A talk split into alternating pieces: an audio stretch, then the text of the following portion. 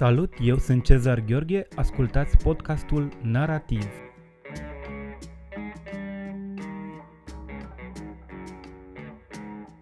Astăzi la podcastul Narativ vorbim cu poeta și traducătoarea Doina Ioanid. Uh, suntem, facem acest interviu cu prilejul lansării uh, ultimei tale cărți, Bazarul Culegătoarei, care a fost publicată la sfârșitul anului trecut la editura Casa de Pariuri Literare. Spunem în această carte, foarte multe poeme pornesc de la locuri propriu-zise. Sunt locuri reale pe care tu le-ai vizitat. Cum te-ai gândit să scrii aceste poeme? Sunt locurile care ți-au inspirat poemele sau te-ai gândit de la început că urmează să scrii o carte care este pornește de la anumite locuri? Uh, da, uite, acum că mă întrebi, uh, mi-ar fi greu să fac departajarea. Cred că a venit din ambele sensuri, cumva. Uh, întotdeauna mi-am dorit, eu aveam un proiect pe care la un moment dat l-am numit Map Poems. Uh, și, Poeme hartă, adică. Da, da, ceva da. de genul ăsta, o geografie a locurilor poetică. Uh, și uh, mi le-am notat așa pe o hârtie și la un moment dat, apoi la un moment dat am, chiar am uh, dat peste el. Dar n-am scris în, în momentul ăla, iar când am ajuns la uh, Amsterdam sau la Bruxelles, unde am stat chiar mai mult cu ocazia uh, rezidenței de la Pasaporta, am început pur și simplu uh, să, uh, să bat orașul la pas Uh, să merg prin, deci nu numai cu un soi de uh, scop turistic uh, sau uh, mai mult de atât de scriitoricesc. Am pornit uh, să bat pavajul, realmente, asta este expresia, uh, din dorința de a vedea ce, ar, ce au chiar pietrele Bruselului de oferit pentru că întotdeauna m-am gândit că există o istorie a pietrelor. Iar la Bruxelles chiar, uh, chiar există de la uh, pietrele care, uh, pe care au, au călcat mulți oameni importanți. Există pietrele acelea cubice foarte, pe care mi-am tocit tocurile de la pantofi și există pietrele uh, acele aurite care uh, înscriu memoria, care practic conservă memoria unor evrei deportați care au locuit în casa unde acum este teatrul Letaneur, chiar pe Rue de Taneur. Uh, există și o geografie a BD-urilor, dacă vrei, sau hai să-i spunem promenat BD, cum îi spun ei, Uh, iar dacă mergi prin oraș, uh, vezi tot felul de bedeuri. Uh, vreau să spun că am revenit acum în ianuarie 2020, deci după trei ani, iar una dintre cele mai, după mine, expresive bedeuri, cea cu Saint-Gudule și Saint-Michel, pe, despre care am scris un poem, mă rog, o bucată de poem, că poemul este mai mare, nu mai este. Deci, mi s-a părut important să conserv uh, un soi de, uh, și de memoria locurilor. Uh, sunt, poate treci pe lângă un graffiti și ți se pare anodin. Mâine, poi mâine sau peste un an sau doi va fi șters. Dar la un moment dat, acel graffiti, trecând pe lângă el, într-o zi a ta, face parte din existența ta. Și mi s-a părut foarte firesc să-l înglobez, să, Um, cred că în această geografie a locurilor uh, mi-a plăcut și să scot din anonimat anumite uh, lucruri pe lângă care uneori trecem nepăsători, că este o piatră, o frunză sau uh, un uh, bede, a, o mâzgălitură acolo, cum ar zice unii. Deși la Bruxelles chiar uh, sunt foarte apreciate bedeurile și au făcut uh, itinerarii cu bedeuri, uh, promenat bede, Uh, iar geografia asta nu este numai o geografie, cum să zic așa, obiectivă, una fot- de exemplu, uh, sau fotografică, pentru că am uh, una în care mă reflect în trei soiuri de reflexii, uh, a camerei mele de filmat, a vitrinei și a imaginii care se întoarce spre un biciclist din uh, uh ce trece pe șosea. Ei, îmi place jocul acesta de reflexii, dar cred că este mai mult. Cred că uh, această poate descriere ternă uneori, după unii, sau notațiile acestea care pot fi interesante, haioase sau uneori chiar uh, pot avea așa o linie aproape de tern de anodin, cu relansate firește uh, într-un alt vers de o cu totul altă imagine. Ei bine, mi s-a părut important și faptul cum uh, se reflectă, adică mă reflectam eu indirect în toate aceste peisaje, pentru că exista acolo o voce și un ochi. Cu alte cuvinte, din ce spui tu, mi se pare că de fapt e vorba despre adăugarea unei identități suplimentară locului, dată de experiența personală, care este de experiența aceea este una singulară și ea eu cred că nu poate fi captată, să zicem, de alt mediu neapărat uh, fotografic, de un mediu fotografic, ci mai degrabă Uh, de literatură și de poezie, tocmai pentru că ea poate să capete și să înregistreze și amprenta interiorității experimentării acelui, uh, acelui spațiu. Dar este, este foarte ciudat pentru că spre deosebire de celelalte cărți ale tale, de data aceasta ai pornit uh, totuși de la ceva exterior, Ceea ce nu s-a întâmplat la celelalte cărți. Întotdeauna, la celelalte cărți de poezie pe care le-ai publicat, punctul de plecare era întotdeauna situat undeva în interior sau în interioritatea celui care spune eu, să spunem așa, în poem, nu? Da, este o diferență. Uh, acum, uh, nu știu cât de conștiență sau de voită, probabil că, uh, în orice caz, mi-am dorit să să vorbesc despre interioritate uh, în alt fel, uh, relaționându-l cu această uh, geografie a locurilor și a personaje și cu un anumit set de personaje ca, care revin sau doar apar în, întreagăt. Da, am vrut să văd și cum, cum este drumul invers, cumva. Cred că a ieșit zic eu, uh, adică eu sunt mulțumită de ce a ieșit, pentru că a fost o experiență, uh, în primul rând, pentru mine inedită, uh, acest reverso, dacă vrei. Vorbind despre experiențe inedite, o parte din această carte a fost inițial scrisă în altă limbă. Da. Tu ai scris unele dintre poemele incluse în acest volum, Bazarul Culegătoarei, direct în limba franceză. Cum a fost experiența aceasta de a scrie poezie în altă limbă, într-o limbă care nu este limba ta maternă? Pentru mine a fost o surpriză, una plăcută.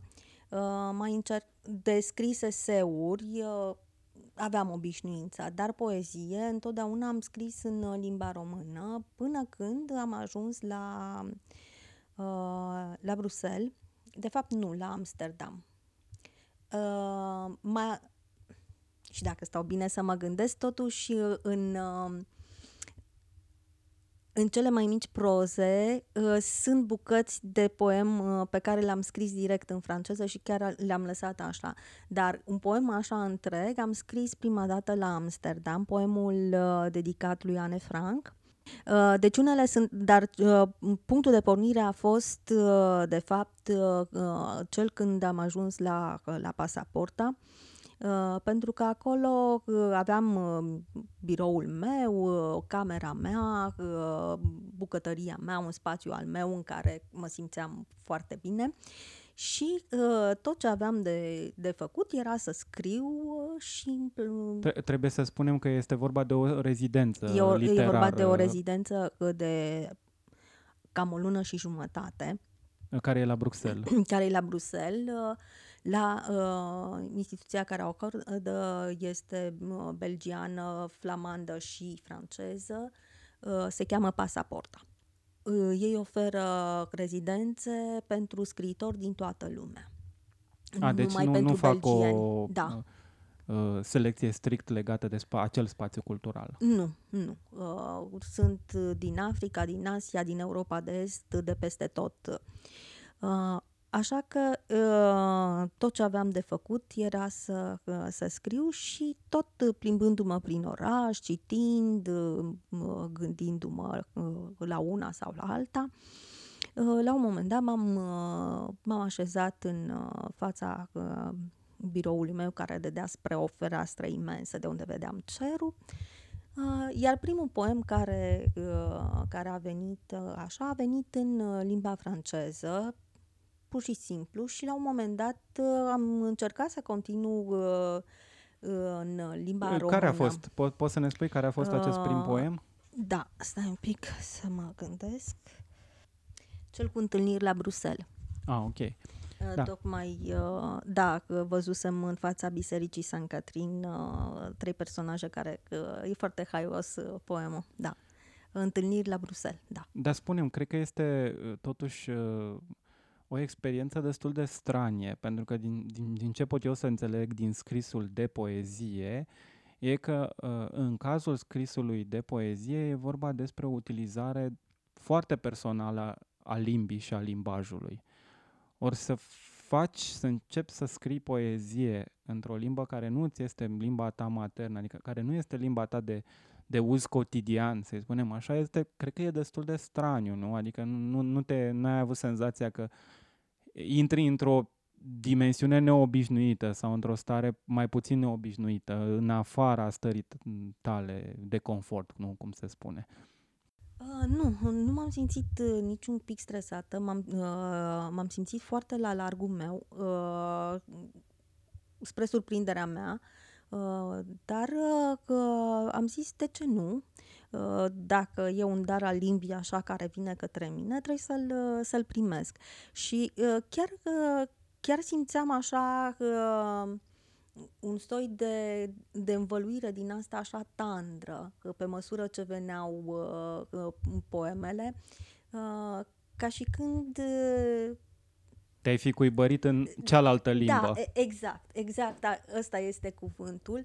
Atunci am continuat experiența și uh, multe dintre poemele uh, din uh, Bazarul Culegătoarei, uh, cam jumătate aproximativ, uh, au fost scrise în uh, în limba franceză și au și apărut în 2018 Uh, în, într-o ediție franceză. Uh, într-o ediție bilingvă, bilingvă uh, da. chiar uh, franceză uh, neerlandeză, publicată la Maelstrom Revolution din, uh, din Bruxelles.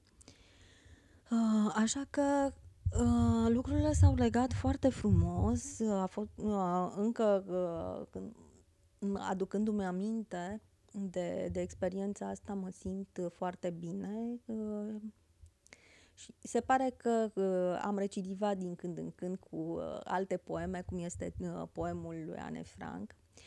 Iar o altă experiență care a venit după aceea a fost a traducerii propriilor poeme, pentru că m-am gândit ce fac.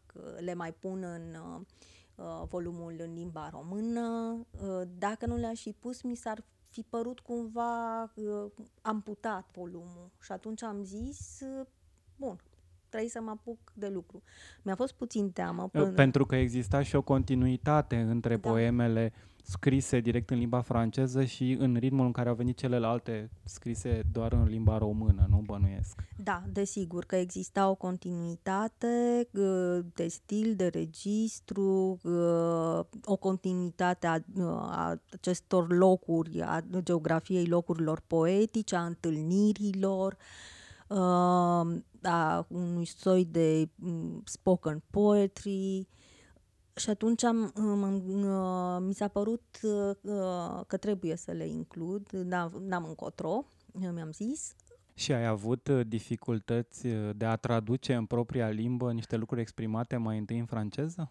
Mi-a, mi-a fost teamă că o, o, să, o să-mi vină greu să mi le traduc sau că o să, nu în sensul că o să am dificultăți, ci în sensul că o să fiu tentată să le rescriu pentru că da. am mai avut experiențe de genul acesta, de exemplu, de a mă, tra- uh, de a mă traduce invers uh, în, um, în franceză și eram tentată uh, să continu poemul purtată și de muzicalitatea limbii, dar și de o imagine care îmi venea atunci, să continu alt, altfel poemul.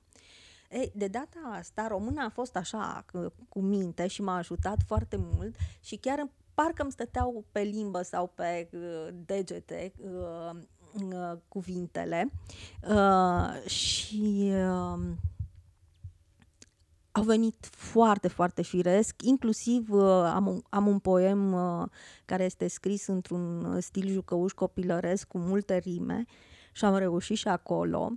Așa că uh, a fost uh, o plăcere și pentru faptul că uh, mi le-am descoperit redescoperit cumva, pentru că, știi, după o vreme, poate nu se întâmplă cu toată lumea, dar uh, eu am o perspectivă așa critică și tind să, să mi le înstrăinez ca să văd după aceea, dacă, uh, la relectură, cât de apropiate nu numai cât de apropiate sunt, ci cât um, eu ca cititor din afară, cum, uh, cum le-aș percepe? Dacă m-ar plictisi, dacă m-ar interesa, ce, uh, ce are de oferit poemul ăla pentru mine ca cititor, știi? Da, adică să cumva să te obiectivezi și să te distanțezi în așa măsură încât da. e ca și cum ai pri- scri- citi poemele altcuiva. Da, și după asta uh, trebuie uh, din nou să, uh, să mi le apropii cumva altfel. Ei, uh, traducându-mi-le, am intrat într-un soi de, de relație uh, mai apropiată chiar. Uh, încercând să pătrund cât mai bine sensurile, dar dacă uh, se poate traduce și așa sau și așa. Uh, a fost o experiență foarte plăcută. Da, spunem, uh, tu crezi că uh, totuși uh, libertatea asta și uh, oarecum uh, ușurătatea asta a ta de a te mișca destul de ușor în cazul acesta de la o limbă la alta, crezi că are de a face și cu faptul că totuși, dacă privim poezia scrisă de tine până la acest volum, uh, se poate observa destul de bine o afinitate cu poezia, să spunem, de expresie franceză și mai ales cu o anumită tradiție poetică franceză a poemului în proză. Crezi că a avut de a face și cu afinitățile tale uh, poetice, să spunem așa? Uh, desigur, are de a face cu afinitățile poetice care merg, uh, bineînțeles, spre uh, poemul în proză, nu numai francez, uh, chiar și uh, cel american uh, și uh, și Știu că spre tu proza poetică. Îmi povesteai la un moment dat că îți plăcea mult Francis Ponge, Uh, uh, Charles Baudelaire, Francis Ponge, uh, pe, uh, pe aloc uh, Jacques Prévert, uh, care nu este numai poem în proză, el are un lirism uh, uneori uh, uh, empatic foarte debordant. Uh, sunt, dar, uh, bine, și Vion, uh, de, sunt foarte mulți și proza poetică, dar cred că uh, ceea ce există, bineînțeles, uh, uh, această uh, nucleu francez. Acest nucleu francez. Dar uh, ceea ce m-a făcut să trec foarte ușor de la o limbă la alta este faptul că am și tradus, uh, da. am și experiența traducerii de la Marguerite Duras, uh, Daisy Sige, uh, Karin Lambert, uh, chiar și literatură pentru copii și am și uh, tradus în franceză, dar cu ajutorul unui ochi străin, supervisor, ca să zic așa. Îmi place foarte mult uh, să, sonoritatea limbii franceze, uh, ritmul ei uh, și uh, mă simt aproape de, de limba franceză. Dar știi mă că... simt uh, la fel de aproape ca de limba română. Știi că există, nu știu, Cioran, dacă îl citești pe Cioran, spune că e de fapt uh, o limbă care, având o istorie culturală atât de amplă și atât de veche, uh, Cioran spunea că s-ar putea să fie epuizată uh, literar limba franceză, tocmai pentru că e vorba de o istorie atât de îndelungată, spre deosebire de, să zicem, o istorie mult mai puțin, uh, mult mai scurtă a literaturii române. Eu nu cred că este epuizată. Eu cred că este vorba doar de faptul că uh, s-a s-au epuizat doar niște pattern-uri și că trebuie să se iasă din acele pattern pentru uh, a, a avea alte experiențe ale limbii. Poate că francezii sunt prea aproape de acele patternuri în, încât uh, să facă un salt în lături și să urmeze alte uh, patternuri. Nu, da, dar mie mi se pare că, de exemplu, și dacă compari uh, la ora actuală poeți uh, de aceeași vârstă, români și francezi, îmi pare rău, fără nicio uh, exagerare, poeții români sunt la an lumină deasupra celor francezi de astăzi. Mie mi se pare că poeții români sunt mult mai buni în momentul ăsta, adică chiar mi, eu chiar resimt o anumită saturare, saturare a limbajului poetic francez. Nu știu, din anii 80 de la poezia de limbaj făcută de, de, de poeții francezi, cam acolo văd să se fie epuizat lucrurile. Eu, eu nu știu poet francez care să nu fie emigrant sau să, să nu vină din alte spații culturale și să fie cumva colonizat de, de cultura franceză uh, major astăzi. Adică, nu știu, care, care e părerea ta? Ți se pare da, că, că e o iluzie, că e o exagerare? Uh, Cred că, într-adevăr, faptul că urmează niște patternuri și această, cum să spun, uh, sonoritate, această muzică care trebuie să fie mereu prezentă, omniprezentă, surclasând imaginile și sensurile la un moment dat. Uh, cred că asta, uh, într-adevăr, aici ai dreptate, s-a cam consumat. Dar Cred că există, uite, nu-mi vine acum în minte, există poeți care nu sunt neapărat francezi jet be jet, care vin cu o altă perspectivă și experimentează altfel limba, iar și cred că asta este o, o infuzie binevenită. Și cred că Probabil și un francez, dacă uh, s-ar scoate de pe acest făgaș, de pe acest drum pe care e obișnuit să-l urmeze, sau dacă ar fi poate mai atent la, la unele experiențe și ar opera o ruptură între această muzicalitate care parcă plafonează, apasă asupra poemului, poate s-ar, s-ar degaja, s-ar elibera. Dar în, în mare parte, da, așa este. Și uneori chiar sunt, uh, sunt poeți buni care au ce spune, au experiențe, au imagini, dar din cauza acelei sonorități care te duce, un, uneori uh, nu mai reușești să, să-i percepi, pentru că uh, asta se întâmplă când se cade în pericolul ăsta al, al sonorității. Te referi cumva la, la Uh, oamenii care mizează foarte mult pe tehnică, mai mult pe tehnică decât pe Da, deci am uh, impresia că uneori, da, uh, atenția asta, uh, și eu sunt foarte atentă la, la ritmuri, la ritmuri interioare, dar nu într-atât încât să să mă las ghidată de ele și să, să pierd imaginile pregnante sau uh, o anumită spargere a unui uh, pattern care poate că este învechit, într-adevăr. Ți-am pus întrebarea asta și te-am pus cumva uh, indirect să faci o comparație sau o confruntare, tocmai pentru că fără a mă uh, grăbi sau fără a face declarații în acestea uh, nejustificate, eu chiar am impresia că totuși, uh, cel puțin din punctul de vedere al poeziei, uh, oamenii care au ceva de spus în poezie la ora actuală vin mai degrabă în Europa, cel puțin în partea noastră de lume, în, din fostele țări comuniste, din fosta Iugoslavie, mai degrabă dinspre Europa Centrală decât dinspre Europa de Vest.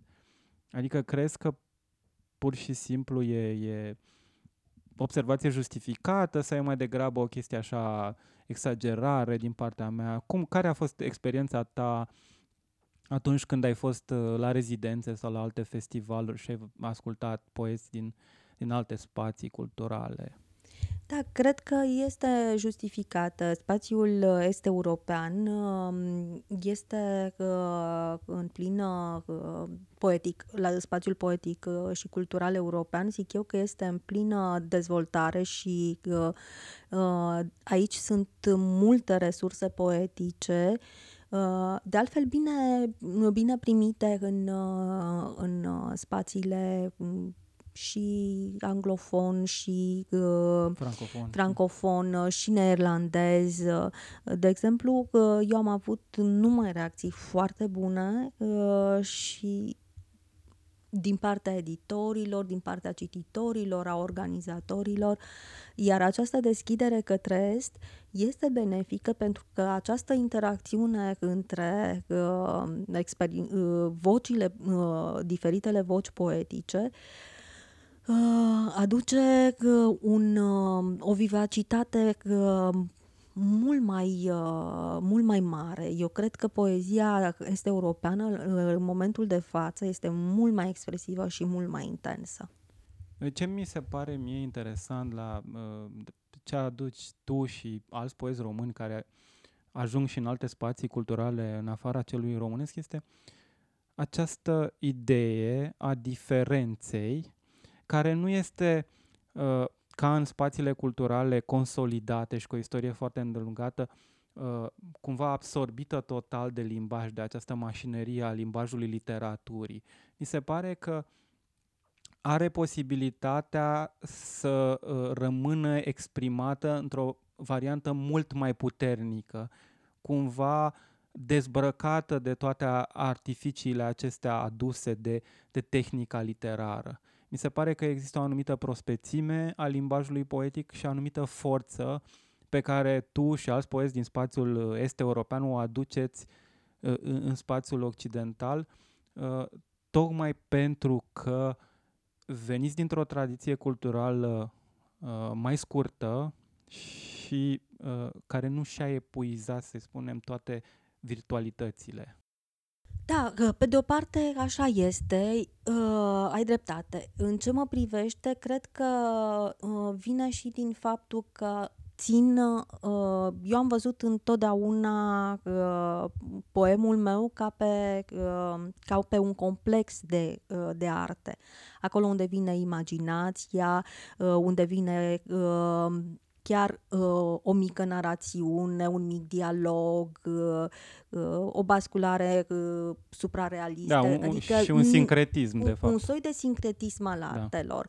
Da. Uh, firește, uh, se regăsește și în afară, dar nu știu, parcă este exact ce spui tu. Probabil că tehnica, a, uh, învățarea unui, uh, scrierii unui poem, mm, la un moment dat uh, pierde ceva din uh, din acea izbucnire interioară care leagă toate aceste uh, toți acești atome așa disperați și uh, să se întrunească și să uh, reiasă, uh, uh, să se adune într-un poem.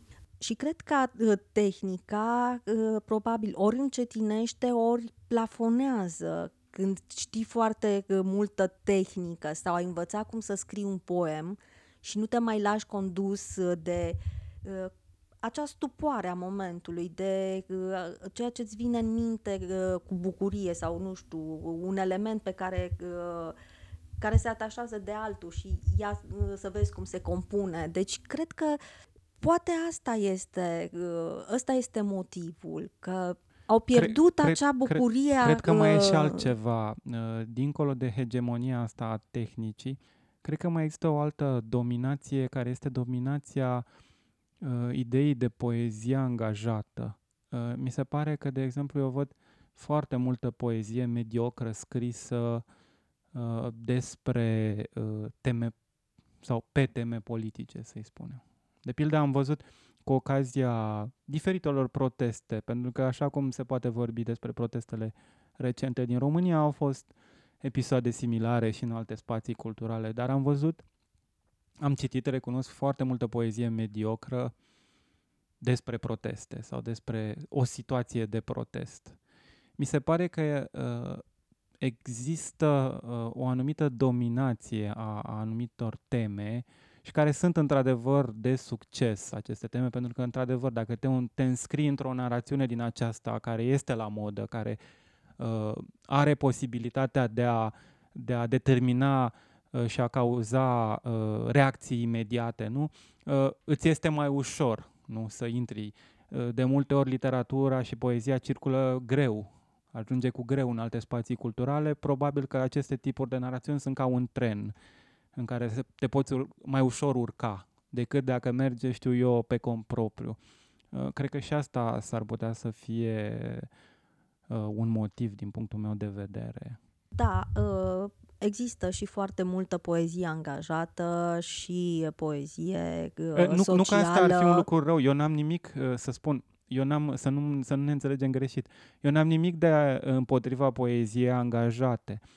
Am ceva împotriva poeziei angajate în care teza primează în care teza devine singurul lucru dominant. Sunt multe forme poetice uh, care uh, merg mai degrabă pe uh, hai să-mi spun sloganul sau uh, hai să răcnesc ce am de zis, să-mi răcnesc revolta.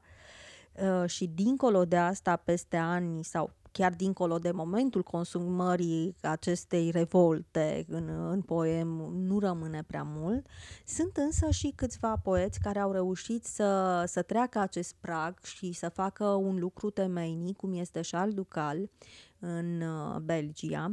Ei chiar uh, apropo de acest trend, chiar și l-au format în, uh, într-un mare cotidian, au uh, poetul patriei, cum este numit, odată la 2 ani, trebuie să scrie poeme despre anumite teme de, de importanță socială în oraș, în țară și așa mai departe. Da, bine, bănuiesc că sunt tratate foarte ironic toate poveștile astea, că așa poetul patriei sună foarte ciudat. Nu, nu, este foarte pe bune, foarte serios. Uh, nu este o ironie, deci ei iau foarte serios implicarea asta uh, socială în uh, problemele cetății, deci este o chestie care se da, întoarce pro- în antichitate. Probabil că la mine uh, am, am coșmaruri legate de, de spațiu comunist da, da, când da, aud sintagme da. de tipul poetul pa, patriei. Exact. um, nu, uh, la ei este pe bună și chiar este poetul în cetate, activ, poetul implicat. În agora, da, da. Uh, deci e nu, noi am avut niște experiențe nefaste uh, și mie mi-a venit să râd. M-am gândit la perioada comunistă și așa mai departe, la uh, encomioane. Uh, dar uh, ei o iau foarte serios. Bun, acum, nu toți se ridică la același nivel. Pot fi mai slab sau mai bun, dar de obicei poetul patriei este un poet bun. Și atunci uh, el scrie în acești doi ani despre diferite teme sociale, politice, despre uh, ce se întâmplă în cetate.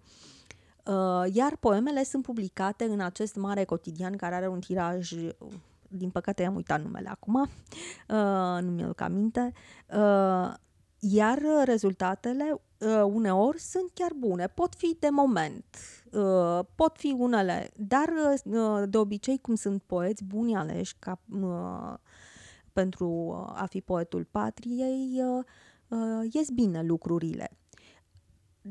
Asta este un caz. Uh, se pot întâmpla altfel, să iasă bine sau să iasă prost. Depinde acum și de, de oameni, dar în mare parte cred că ai dreptate. În multă lume vede chestia cu poezia angajată și socială ca pe un tren.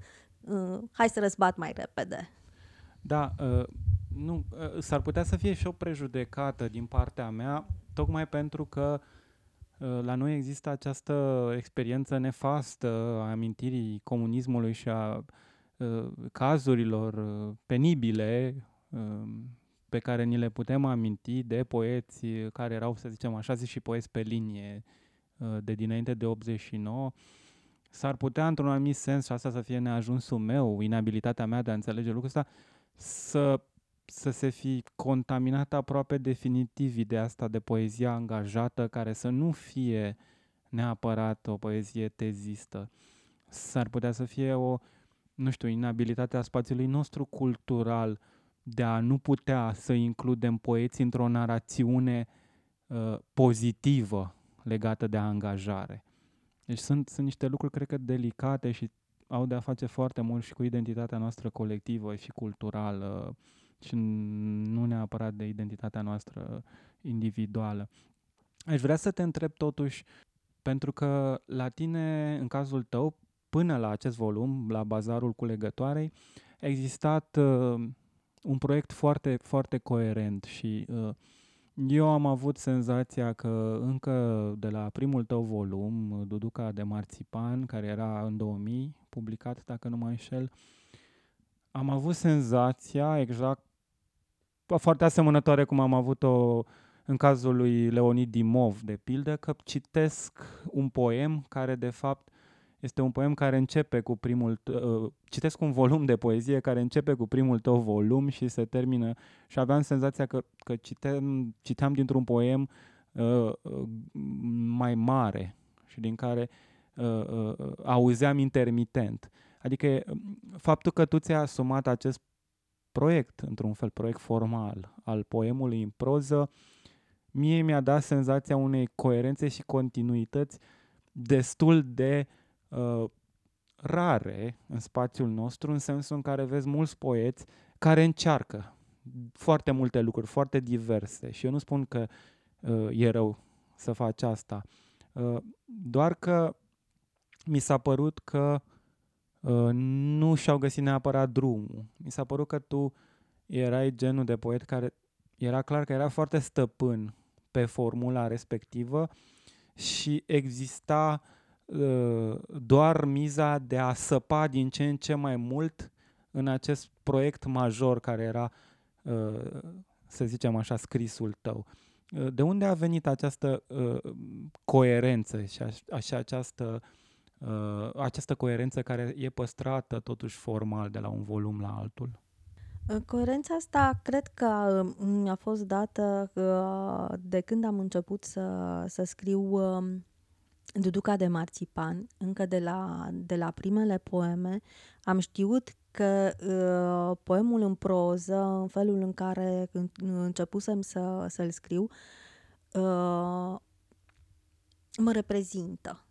Uh, că în el trece o parte din mine uh, nu numai aceea empatică, uh, uh, în el se regăsesc multe dintre filtrele mele personale pe care le pun lumii și uh, se regăsește relaționarea cu lumea și în felul ăsta, când narrativ, când cu basculări imaginative, când cu tăieturi, parcă de montaj.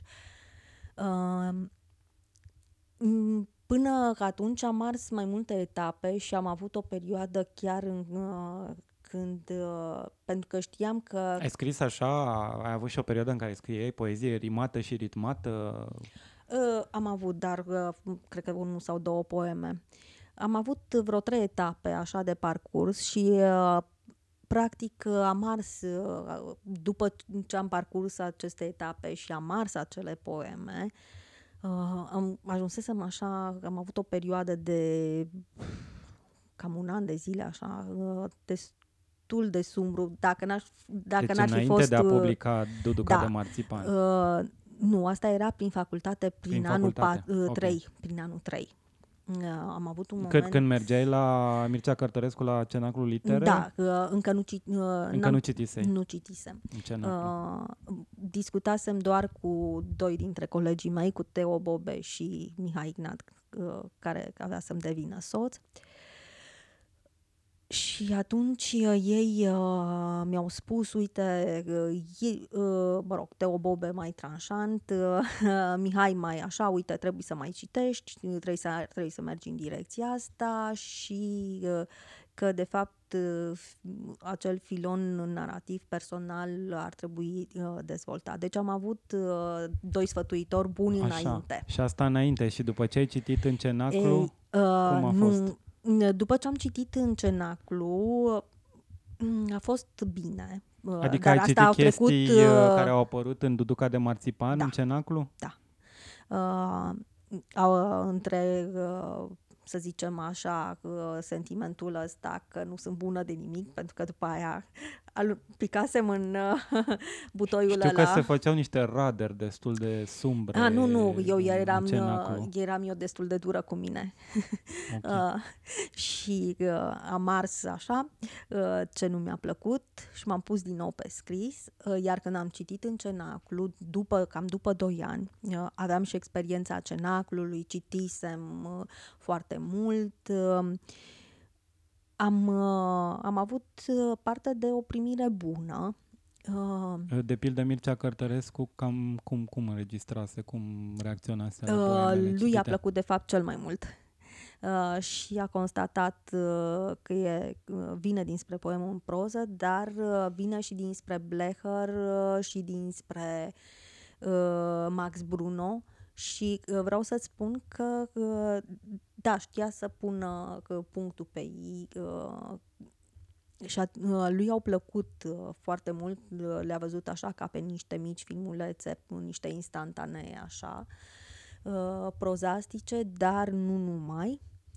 Um, și atunci asta mi-a dat încredere, așa că am continuat să scriu, iar încrederea cea mai mare uh, exterioară uh, mi-a dat-o câștigarea uh, volumului mm, Concursului de debut organizat Univers. de editura Univers, unde era Mircea Martin atunci, da, dacă prima nu mă verba, înșel, da. prima verba la Univers. Trebuie să spunem, să descriem puțin și contextul debutului în anii 2000, când se debuta, spre deosebire de momentul prezent, mult mai greu. Erau foarte puține edituri care publicau debutanți. Uh, cred că doar Vinea era?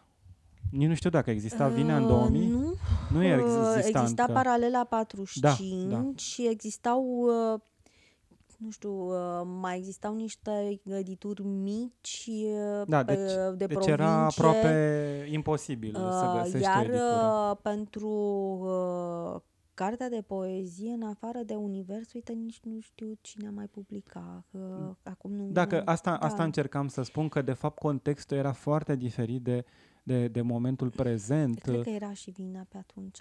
Dacă da, asta nu, nu sunt sigur, dar uh, cred că era și vina. Ce încercam să spun că era vorba de un context foarte diferit și că erau foarte puține edituri la care puteai da, publica ca debutant mai ales erau puține și mai ales uh, uh, de prestigiul uh, celei de la Univers uh, nu cred că era da. niciuna. Așa că uh, apariția în colecția Cine a fost aia, în juriul acela, îți mai amintești? În afară de Mircea Martin, nu mai știu cine a fost în juriu. Uh, da, oricum, și Mircea Martin e foarte onorabil că da. Dacă A, și el... înainte de asta a fusese apariția în Cuvântul. Cuvântul avea o pagină da, da, da. de uh, în, literatură. Publicistică, în cum ar fi debutul publicistic. Da, în debut și uh, lucru care a fost uh, la, fel, la fel important pentru mine și atunci l-am întâlnit, uh, de fapt a fost singura dată când l-am întâlnit pe Radu Gețeposu și am stat de vorbă. A fost un... Uh, e, e E o perioadă bun. foarte diferită, dacă stau să mă gândesc acum față de, de uh, perioada actuală, când uh, totuși sunt multe edituri care publică uh, poeți debutanți, uh, uh, sunt, sunt multe alternative uh, pentru a debuta în poezie. Uh, și spațiul cenaclului se poate spune că a cam dispărut, uh, s-a dus uh, foarte mult înspre online sau poate o parte din funcția asta a cenaclului a preluat-o online, nu știu. Pentru mine lucrurile nu știu dacă sunt comparabile. Senzația mea că totuși în cazul unui cenaclu oamenii se aleg uh, mult mai uh, critic și e vorba de anumite afinități selective, nu? Sunt totuși niște oameni care au uh, lucruri în comun sau din potrivă care uh, împărtășesc o anumită idee despre literatură, uh, într-atât încât să poată veni împreună și să discute acele texte. Cred că e un lucru care încă lipsește sau că spațiul on- online nu s-a maturizat în asemenea măsură încât să, să preia în totalitate funcția pe care un cenaclu uh, o realiza. Nu știu, tu ai avut experiența asta a cenaclului. Cum, cum ți se pare? Ea mai crezi că mai este necesară în ziua de azi? Mm, ce a, ce a însemnat asta pentru tine? Ce a făcut pentru scrisul tău? Uh, pentru mine cenaclul a fost important. Uh, bine, uh, mai important a fost lucrul meu da, individual, da, da. dar după aceea cenaclul a fost important pentru că acolo veneau oameni care citeau, uh, uh discutai, uh, auzeai uh, de un scriitor de care nu auzisești, uh, vedeai diverse formule, div- chiar și ta- fie și tatonările îți puteau da un indiciu. Uh, era un soi de, de efervescență. În același timp, uh, trebuie spus că la, la cenaclul litere uh, era, uh, deci era foarte dur uh, să citești, nu? Să... Se critica destul de dur. Da. Îmi aduc aminte că Teo Pobe și Cezar... Uh, Paul Bădescu.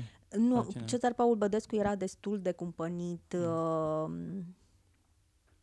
Uh, Răzvan Rădulescu erau destul de duri. Uh, Cezar Bădescu era mai așezat așa și uh, mai cumpănit. Uh, apoi uh, a venit și Paul Cernat, dar pe Paul Cernat, Paul Cernat a venit uh, deja când eu mă mutasem la Brașov și nu mai da. uh, frecventam atât de des. L-am mai frecventat în 98 când am venit uh, să fac masterul studii culturale franceze. Dar uh, nu mai era deja aceeași frecvență, era uh, cumva aleatorie. Atunci erau uh, Cecilia Ștefănescu, Paul Cernat, care vorbeau foarte articulat și, mă rog, Marius Ianuș, care uh, îi rupea cumva individual uh, în stilul lui uh, asta îmi place, asta nu-mi place, așa. Da, da. uh, ca să amintesc doar de, de câteva uh, personaje. A fost important cenaclu pentru mine uh, ca formare și o experiență bună. Eu zic că ar, ar fi bine să existe cenaclu, pentru că e o cu totul altă experiență decât online-ul. Online-ul este, cum să spun, într-un fel uh, te simți un pic ca acasă, e mai comod, da, eu cred e, că mai, și mai pe, pare foarte permisiv. Uh, atracția online-ului e legată și de uh, falsa iluzie de uh, democrație a expresiei. Uh, din păcate sau din fericire, totuși literatura și poezia nu sunt spații democratice. N-aș spune că sunt neapărat spații democratice în sensul în care nu toți putem scrie uh, bine poezie, nu toți putem scrie bine proză. Uh, e adevărat că uh, știu eu, uh, libertatea de expresie, uh, libertatea de gândire uh, sunt, sunt în teritoriul literaturii. Ce încercam să spun este că abilitatea de a scrie nu cred că este un spațiu democratic și cred că online nu creează cumva iluzia asta. Creează uh, iluzia că uh, se poate ușor învăța să scrii și că uh, până la urmă oricine poate să învețe să scrie. Și cred că lucrurile sunt mult mai complicate de atât și asta cred că aduce un cenaclu. Un cenaclu separă mult mai tranșant apele în cazul acesta. Asta e părerea mea, cel puțin. Da, în primul rând, uh, uh online-ul creează această idee instantaneu. Am, pus, am scris un poem, îl, uh, gata, da, și da. postez. Da. Uh, este și acea aură, cum să spun, uh, când ești într-un mediu, uh, cum, am și văzut chestia asta, poemele seamănă cumva uh, cu Da, e ca muzică, respectiv. o muzică live, așa. Da, uh, uh, iar a, faptul că nu ai o barieră critică măcar a ta, să-ți lași da. deoparte un poem, să-l postezi, după ce îl recitești și îl mai lucrezi, deja este... Asta și pentru că uh, nu e definitiv. Pentru că pe online poți să uh, intervii la rigoare la infinit. Uh, aici e o diferență de mediu, aș spune. Da, în primul, pe asta vreau să spun, e în primul rând o diferență de mediu, apoi uh, ideea asta de permisivitate. Uh, eu nu-mi permiteam înainte de a lucra foarte mult pe poemul ăla și de a fi sigură că e ok să-l scot în lume. Uh, și cred că e o chestie de ținută care mi-a rămas de la acest cenaclu, uh, iar uh, genul ăsta de întâlniri în care nu ne întâlnim doar între noi, ci ne întâlnim uh, cu un anumit scop uh, care depășește cercul nostru mic, uh, acela de a chiar de a face literatură pe bune care să rămână, pentru că uh, dacă mergeai la cenaclul Cărtărescu, era clar că intențiile tale nu erau de veleitar, ci... Bine, veneau și veleitari, trebuie să Da, recunosc. da, s-a dar- văzut că foarte mulți dintre cei care au fost la cenaclu sunt scriitori uh, care au confirmat. uh, Da, uh, Eu nu știu, adică eu, eu nu știu Aproape foarte mult. toți au Aproape confirmat. toți au confirmat. Adică, din punctul ăsta de vedere, Mircea Cărtărescu a avut o intuiție foarte bună. Nu, nu poate fi contestată. Aș vrea să te uh, rog să și citești uh, unul dintre poemele tale din uh, Bazarul uh, Culegătoarei. Am să citesc un, uh, un poem din, uh, din București, de pe peronul de la metrou. Acolo l-am cules. Acolo m-am întâlnit uh, cu acest poem și cu personajele, uh, personajul său. Vine spre mine pe peronul de la metrou, aproape, la doi pași. Sistemele ancoră sunt foarte importante, îmi zice ea deodată. Și eu mi-am făcut un sistem ancoră. Da, chiar știe ce e un sistem ancoră, că mai citește din când în când psihologie. Mă apuca într-una jalea și plângeam și plângeam, îmi spune ea tremurând. Și tremurul ăsta nu e de la frig. Sau poate că e totuși, că ține o scurtă de cojoc împăturită în brațe. Una de aia la Alain Delon. Ce frig o findura del poartă după ea în luna lui cuptor și îmi plângeam de milă, îmi lăsam ochii să șiroiască, îmi zice ea în continuare. Și apoi, într-o bună zi, mi-am făcut un sistem ancoră. M-am prins cu mâna dreaptă de închietura mâinii stângi și m-am gândit la ceva frumos ca să înving pe oamenii de nămol. Tocmai citise Harun și Marea de Povești și plăcuse mult de tot. Și atunci mi-am băgat lacrimile înapoi și am zâmbit. Ochii ei negri s-au înviorat și sprâncenele stufoase i s-au arcuit într-o destindere. Da, am reușit să nu mai fiu atât de tristă. V-am văzut că zâmbiți pe peron. Zâmbetul e foarte important, mai ales azi, când nu prea mai vezi oameni zâmbind pe stradă, în metrou sau în tramvai. Și fără să vreau, îi zâmbesc instantaneu. Îi zâmbesc să scutur frigul și tremurul de pe ea. Și uite așa, ajung să fac și o parte din sistemul ei ancora.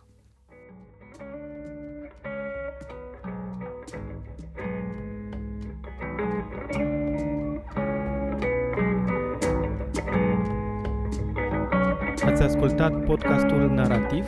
Eu sunt Cezar Gheorghe. Ne auzim săptămâna viitoare.